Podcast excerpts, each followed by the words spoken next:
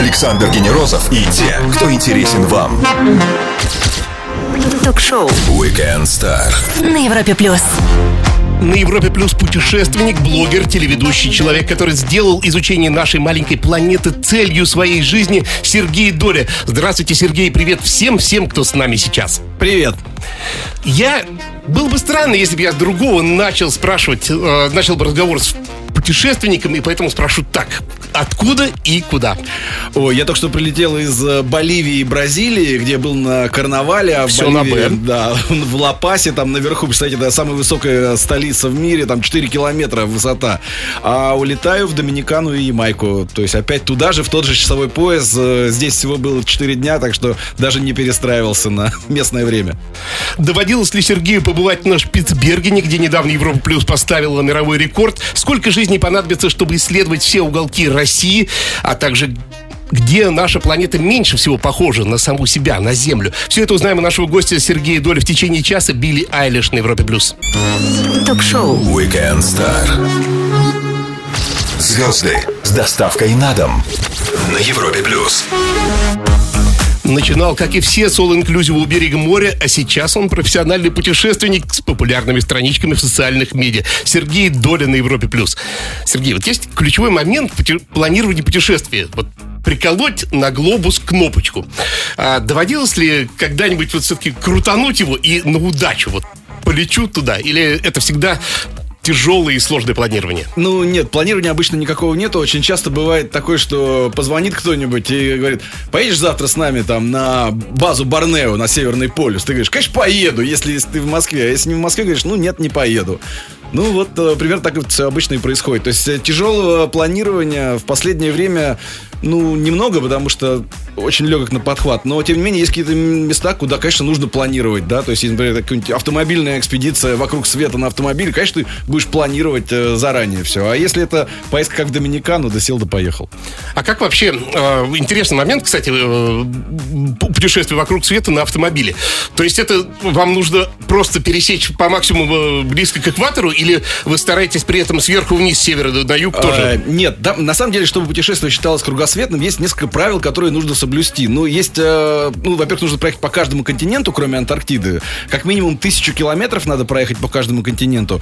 И есть простое правило, то есть надо два раза пересечь экватор, то есть чтобы длина твоего пути была больше, чем 40 тысяч километров. Либо проехать две точки антипода. Вот мы когда ехали, мы проехали именно две точки антипода. Антипода это если вы возьмете глобус и проткнете его насквозь через центр, то вот с одной стороны игла вошла, с другой вышла. Вот э, это два антипода. Да, и там все ходят вверх головой, да. Но на самом деле таких мест очень мало на Земле, потому что, ну, как бы в основном, если ткнуть в Москву, то вылезешь в Тихом океане. То есть везде там с другой, с той стороны Да, да, э, да, да, да. вода. Поэтому мы искали эти антиподы и нашли. Кстати, наш антипод был в Эньши. Это как раз рядом с городом Ухань, откуда сейчас э, самые главные новости поступают. Так что Не надо ругаться. Там были. Найти деньги это всегда самое сложное в планировании. Вот легко ли заливать пожар деньгами всегда, так по финансовому? Нет, деньгами вообще заливать пожар, конечно, легко, но э, идея же путешествовать без денег, да, то есть, ну или с деньгами-то любой может. Но на самом деле, если мы говорим про кругосветку, то это было приурочено к 70-летию Land Rover, и ехали мы на их автомобилях, поэтому э, там с деньгами проблем не было. А у Land Rover, вы же знаете, основной принцип это автомобиль, который доедет куда угодно и сделает это с комфортом. Это единственная машина, которая соблюдает эти, эти два компромисса. Вы выходец из среды российского бизнеса. Вот как ваши бывшие партнеры отнеслись к тому, что вы однажды сказали, все, я устал сидеть в офисе, я становлюсь путешественником? Ну, я просто продал все бизнесы и остался один, поэтому начал путешествовать, потому что в какой-то момент я понял, что, ну, в принципе, денег мне, наверное, хватит до конца жизни, а путешествие, жизнь у меня все-таки одна. Поэтому я продал все, и такой дауншифтинг произошел, но стал путешествовать гораздо больше, чем раньше, и очень этим доволен. Ну, коллеги не шептали вслед. Ну, Дауншифтер. Это, знаете ли, мало ли кто там что шепчет. Нет, в самолете не слышен шепот коллег, которые остались сзади. Сергей Доля с нами на Европе Плюс. Через минуту-другую продолжим. Стоит послушать. Все, что вы хотели знать о звездах. Weekend Star на Европе плюс. В строке «Работодатель» он напишет «Планета Земля», а в графе «Адрес работы» кресло самолета с дополнительным пространством для ног. Сергей Долин, Европе+. плюс. А важно это пространство? Пространство очень важно, поэтому есть несколько лайфхаков, которыми я всегда пользуюсь, когда летаю на самолетах. А, например, я всегда пытаюсь забронировать себе место, ну, третий ряд с конца. И если мы летим вдвоем, то обязательно один у окна, второй у прохода. Это называется sandwich seats, то есть ты оставляешь пустое место между вами, и, скорее всего, то есть между вами никого и не посадят, никто и не будет. А если самолет полупустой, то ты всегда еще после взлета успеешь перепрыгнуть на соседнее кресло и будешь лежать там втроем. И еще первое, что я делаю всегда, когда я прихожу на, в самолет, я вытаскиваю из э, э кармашка предыдущего, э, предыдущего кресла все журналы и так далее. И все это сразу наверх. То есть это иногда там до трех сантиметров выигрываешь да, да, да, себе просто, да, за счет того, что Хорошая. выкидываешь эти журналы, которые не нужны абсолютно. Мы вспомнили в самом начале программы слово Шпицберген. И это очень место жаркое и важное для Европы Плюс, потому что мы там поставили мировой рекорд, самые северные вещания. Э, доводилось ли вам там бывать? Да, я на Шпицбергене, на Шпицбергене был аж три пять раз, на самом деле. А, и зимой, и летом, и в круизе, и на севере, там, в Нью-Алисуне. Я не знаю, откуда вы вещали, из Нью-Алисуна, наверное. Там са- самая северная Вообще в Арктику ушли, да? Баренцбург. Да, да, да. Ба- Баренцбург. Баренцбург, да. Ну, Баренцбург чуть поюжнее. Баренцбург вообще отличный город. И вообще, я считаю, что Шпицберген это такая жемчужина нашей страны, которая недооценена очень сильно, потому что туда можно приезжать и зимой, и летом. Там не очень длинный сезон, 4 месяца зимой, 4 месяца летом. Но там это абсолютно разные, э, все, что ты видишь, разные виды. Зимой ты катаешься на снегоходах, летом ты ездишь на специальных катерах, которые называются Polar Circle. Тебя туда сажают, и как на автобусе таком водном возят. И, конечно, все эти ледники, белые медведи, олени, это все настолько невероятно красиво что надо обязательно ехать. Но ведь это очень суровое место. Вот сложно понять, не побывав там, почему все так влюбляются. А, на самом деле место не суровое. Суровое оно только вот когда там не сезон, когда, когда 4 часа не ездит. Надо да, потому что когда ночью... Не, ну там на самом деле, да, 4 часа вот Лангира до Баренцбурга ехать, э, это, ну, в принципе, да, ну, когда только слез с самолета, тебя сажают на снегоход, говорят, езжай. Да, не очень приятно и понятно. А потом через день-два уже привыкаешь и ездишь с удовольствием. Говорим о путешествиях с путешествиями путешественником, блогером и телеведущим Сергеем Долей. Скоро продолжим на Европе+. плюс. Звезды с доставкой на дом. Ток-шоу. Weekend Star на Европе+. плюс трижды на Килиманджаро, один раз за рулем вокруг света. И вот сегодня точка остановки Сергея Доли. Радио номер один в России Европа Плюс. А вот в самом деле возьмут скоро, да, отменят все авиарейсы. Ну, правда, такая суровая обстановка. У нас, наверное, единственное, что останется, это пешком ходить и на машине ездить. Это вроде бы пока не запрещают. А, как человек, сделавший множество путешествий на автомобиле, можете дать какие-то хорошие советы, полезные, как именно на этом виде транспорта да, сделать? знаете, я считаю, что вот на автомобиле это просто идеальное, автомобиль это идеальное средство передвижения для путешественника, потому что э, в самолете ты ограничен одним чемоданом 23 килограмма. Опоздать можно. Ну, и опоздать можно, да. А здесь ты можешь взять с собой все, что хочешь, потому что особенно если у тебя такой большой багажник, там как в Land Rover у меня был, куда мы, на котором мы ездили в Норвегию, то можно положить все, что угодно. И я кладу туда обычно один большой чемодан, который я называю шкафом, и я его из багажника не вытаскиваю. А каждый день, когда ты приезжаешь к новой гостинице, ты просто, у тебя есть маленькая сумочка, куда ты накидываешь себе себе вещи на один вечер.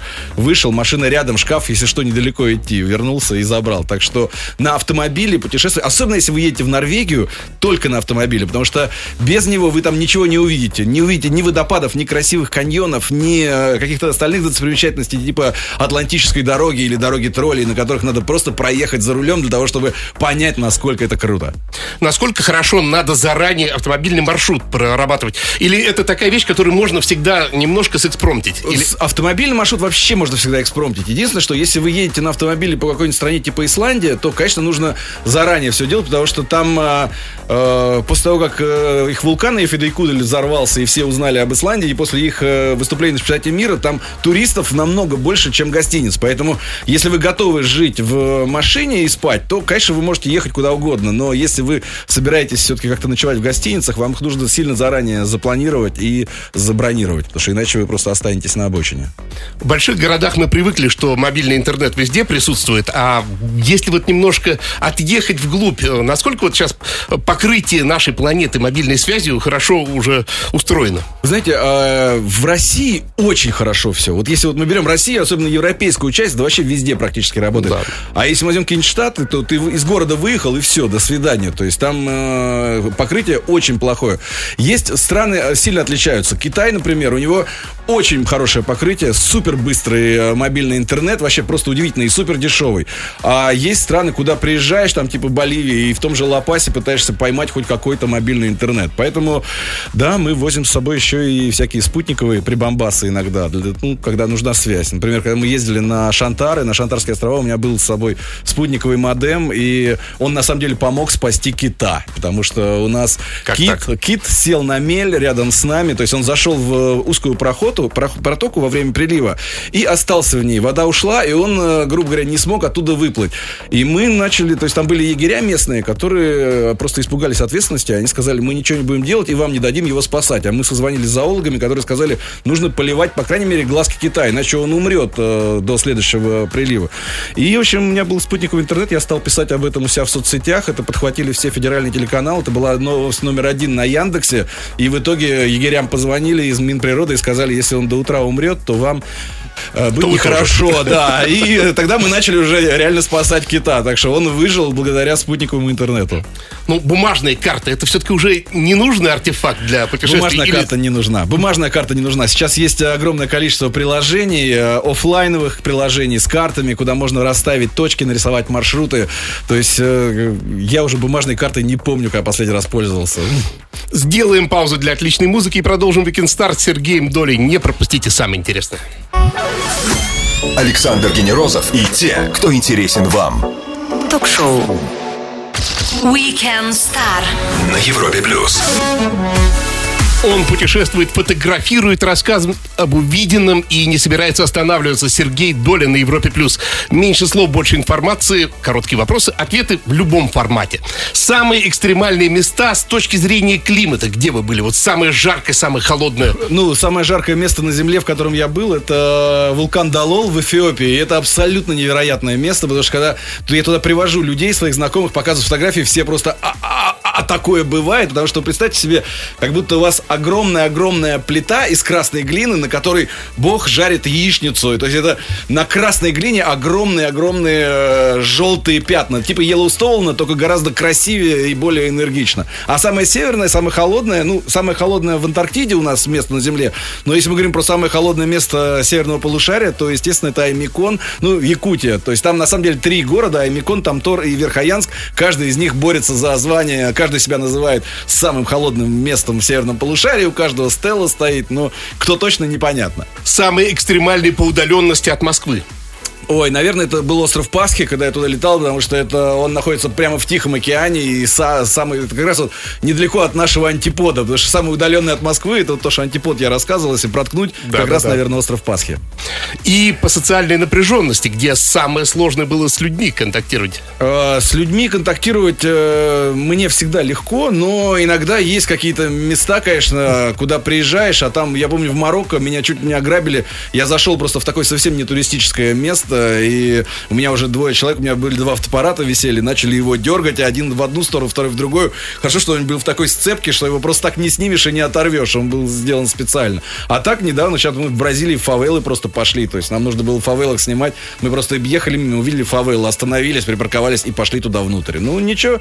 Знаете, есть э, такой простой вот э, прием, которым я пользуюсь для того, чтобы тебя не ограбили, с тобой ничего не случилось.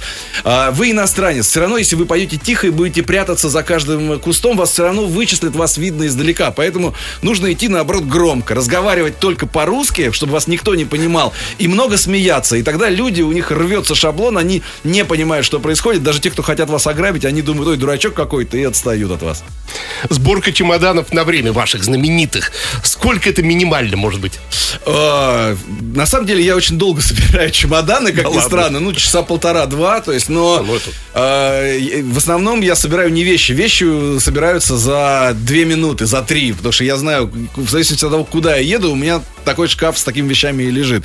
Но очень долго я собираю всякую технику, потому что мы снимаем, и то ли надо взять вот этот вот крепление для GoPro-шечки, то ли не брать его, потому что, ну, как бы, опять же, не на Land же едешь, а на самолете там 23 килограмма и все. Соответственно, ты ограничен весом. Выбираешь только самое нужное. Семейный человек это всегда повышенная сложность, повышенная стоимость. Как часто вам удается всей семьей путешествовать? Ну, достаточно часто, как э, это ни странно, но все зависит от того, есть у детей каникулы или нет. Все-таки они у меня учатся, один в высшей школе экономики, второй в школе, поэтому я семью вывожу только когда у нас какие-то выходные э, общенародные. Ну, путешествовать в пространстве, это, конечно, каждый из нас может, но путешествовать во времени предлагают только на Европе Плюс шоу Weekend Star. Поэтому куда в прошлое, будущее и место, может быть, какое-то выберите.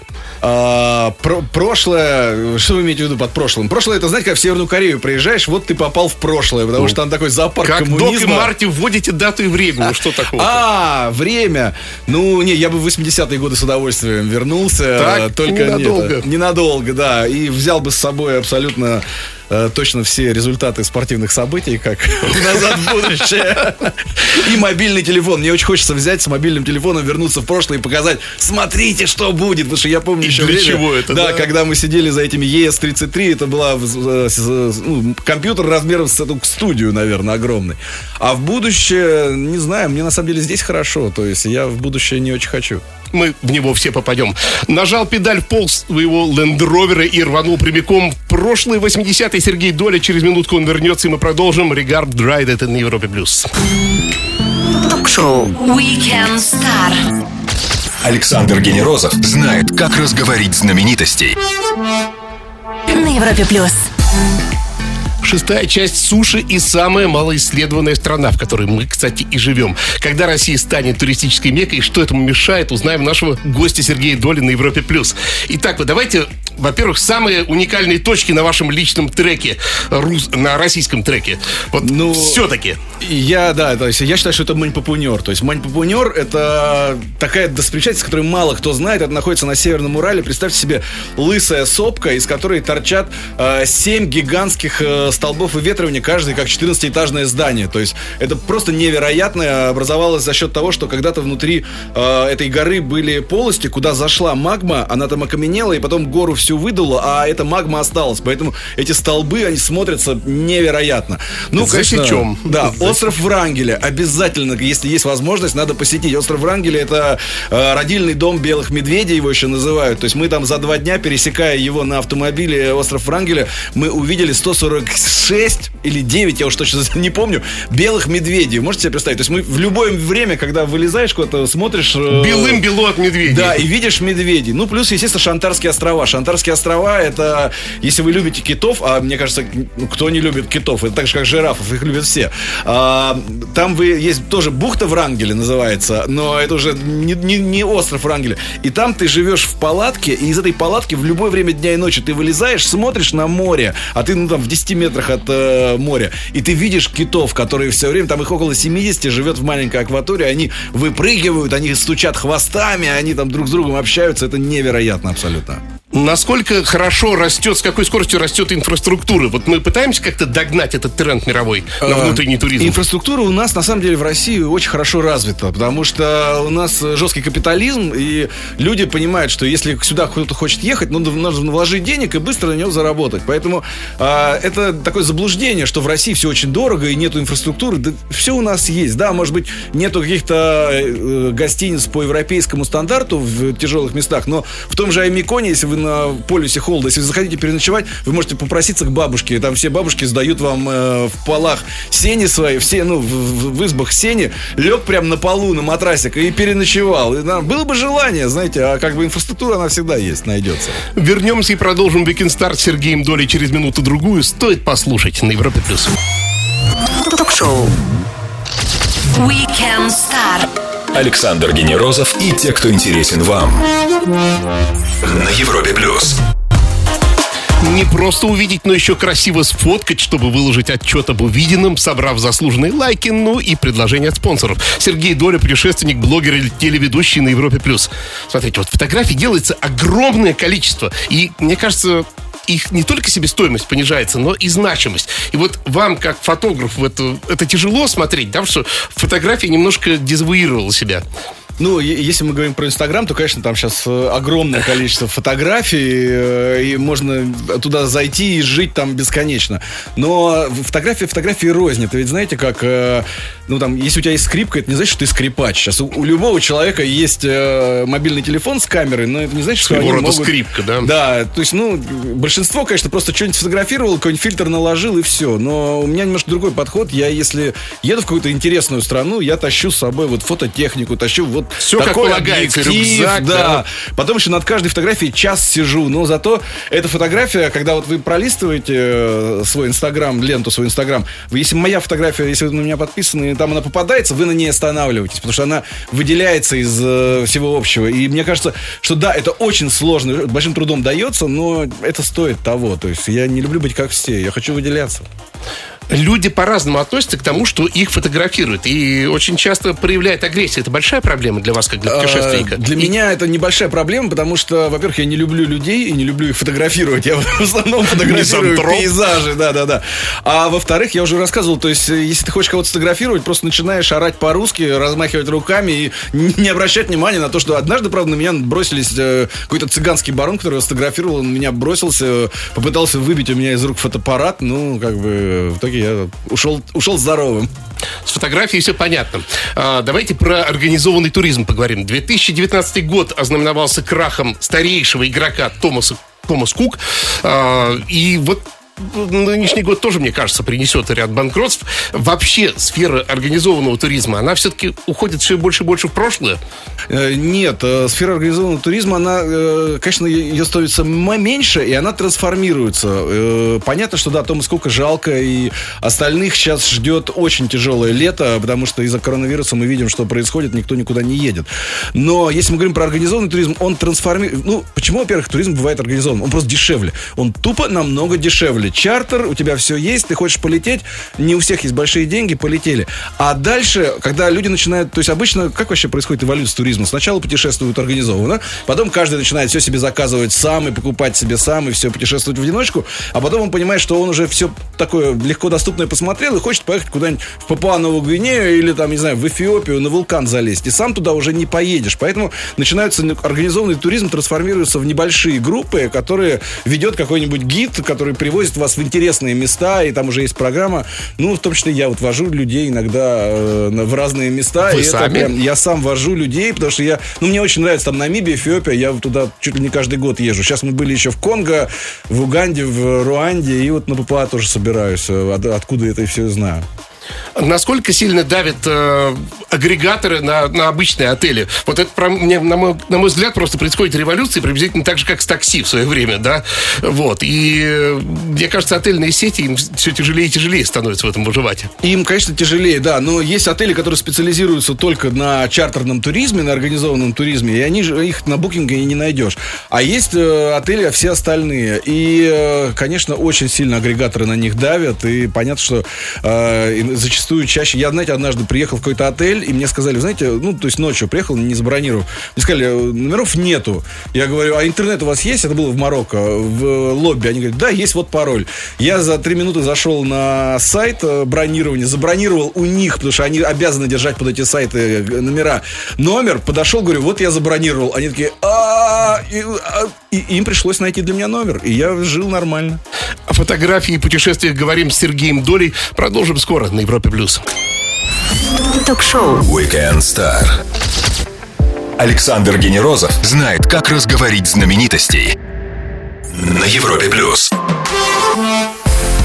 Путешественник, блогер и телеведущий Сергей Доля вместе с нами на Европе+. плюс. Хорошо, увидеть это классно, но вам приходится еще обо всем рассказать. И вот есть ли такие места, о которых э, рассказано много, и, кажется, уже ничего невозможно добавить, а надо что-то рассказывать. Карнавал Бразилии тот же самый. Ну, ведь все о нем рассказывают. И как найти вот эти слова? Вы знаете, а, когда нужно рассказывать о каком-то мероприятии, о котором все рассказывают, то я считаю, что самое лучшее это рассказывать не о самом мероприятии, а о своем опыте на этом мероприятии. И лучше показывать не сами, там, я не знаю, э, самих этих бразильянок, а показывать за кулисье. То есть, потому что людям всегда интересно заглянуть в замочную скважину и посмотреть, а что там, то, что не покажут по телевизору. И вот это вот, э, как ты пытаешься пройти, найти свою трибуну, как ты пытаешься просто поесть, какие-то бытовые вещи, или как ты видишь, как эти э, девушки переодеваются раздеваются или идут после выступления, то, когда, конечно, когда они на сцене, они все веселые, радостные, напомаженные, а потом, когда им жарко, они все раздеваются, снимают себя это все и идут усталые. И вот это, когда ты показываешь людям, это очень интересно. Так что просто нужно быть не таким, как все, и не показывать мейнстрим то, что и так показывают, покажут по телевизору. Как вы себе представляете вашего среднего слушателя, читателя, зрителя? Ведь не поверишь, что человек из бизнеса э, никогда не представлял свою целевую аудиторию. Ну, все очень сильно зависит от того, о каком мы говорим э, канале, да. То есть, если мы говорим про мои личные соцсети, то я знаю свою аудиторию. В основном это, то есть, 60% это мужчины, 40% это женщины. Это все люди состоявшиеся, состоятельные. Это люди, которые выезжают за границу минимум 4 раза в год, а многие чаще. И это люди, которые уже бывали много где и хотят. Это одна категория. А вторая категория это люди, которые вышли на пенсию, которые, к сожалению, не могут путешествовать, но им хочется посмотреть мир, а через э, мой, мой, мой аккаунт они, грубо говоря, наблюдают за миром, за тем, как я путешествую по этому миру. Так что вот он где-то пополам То есть меня, это наверное. те самые виртуальные путешествия, Виртуальные, именно виртуальные путешественники, да, их очень много, и, и люди благодарны. А есть ли заколдованные точки, о которых вот рассказываешь, рассказываешь, показываешь, показываешь, что получается как с Луной, которую все пытаются на смартфон, на смартфон сфотографировать, а она вот не такая вот маленькая точка получается. Не, ну если мы говорим вот конкретно про фотографию, то сложнее всего сфотографировать э, Гранд Каньон. То есть, потому что когда ты приезжаешь на Гранд Каньон и ты видишь это все, ты понимаешь, вау! А когда ты фотографируешь и ты выкладываешь, ну, ну да, ну, ну, что-то вроде каньон какой-то. То есть, потому что не влезает все. Сергей Долин на Европе Плюс, пауза для лучшей музыки, и мы вернемся к вам. Ток-шоу. Weekend Star. Александр Генерозов знает, как разговорить знаменитостей. На Европе плюс. Сергей Долин на Европе Плюс и в режиме Супер Блиц парочку вопросов от слушателей. Алена спрашивает, 2020 расписан до конца? Может, она хочет что-то Нет, предложить? нет, пока что не до конца, еще есть э, пустые пробелы. Ильяс пишет, Камчатка равняется по цене, наверное, Мальдивы, а Байкал хороший Евротур. Действительно все так дорого? Э, ну, на самом деле, если вы летите на Камчатке и снимаете вертолет, то да, дорого. А если вы просто прилетели для того, чтобы побывать там в Паратунке, то нет, недорого. Аня спрашивает, ТикТок пока без вас. Почему? Ой, я уже слишком старый консервативен. Куда следующая точка на вашем лендровере? На Land Rover я готов ехать в любую точку, потому что машина, как я уже говорил, которая доезжает везде. Так что я готов к новым путешествиям. Сергей, спасибо огромное за увлекательный разговор. Столько вопросов от часа мало. Жду вас еще. Друзья, Сергей Доля, путешественник, блогер и невероятно интересный человек, провел с нами воскресный вечер на Европе+. плюс. Александр Генерозов, Weekend Star. Пока. Пока. Ток-шоу. Weekend Star. Александр Генерозов знает, как разговорить знаменитостей. На Европе плюс.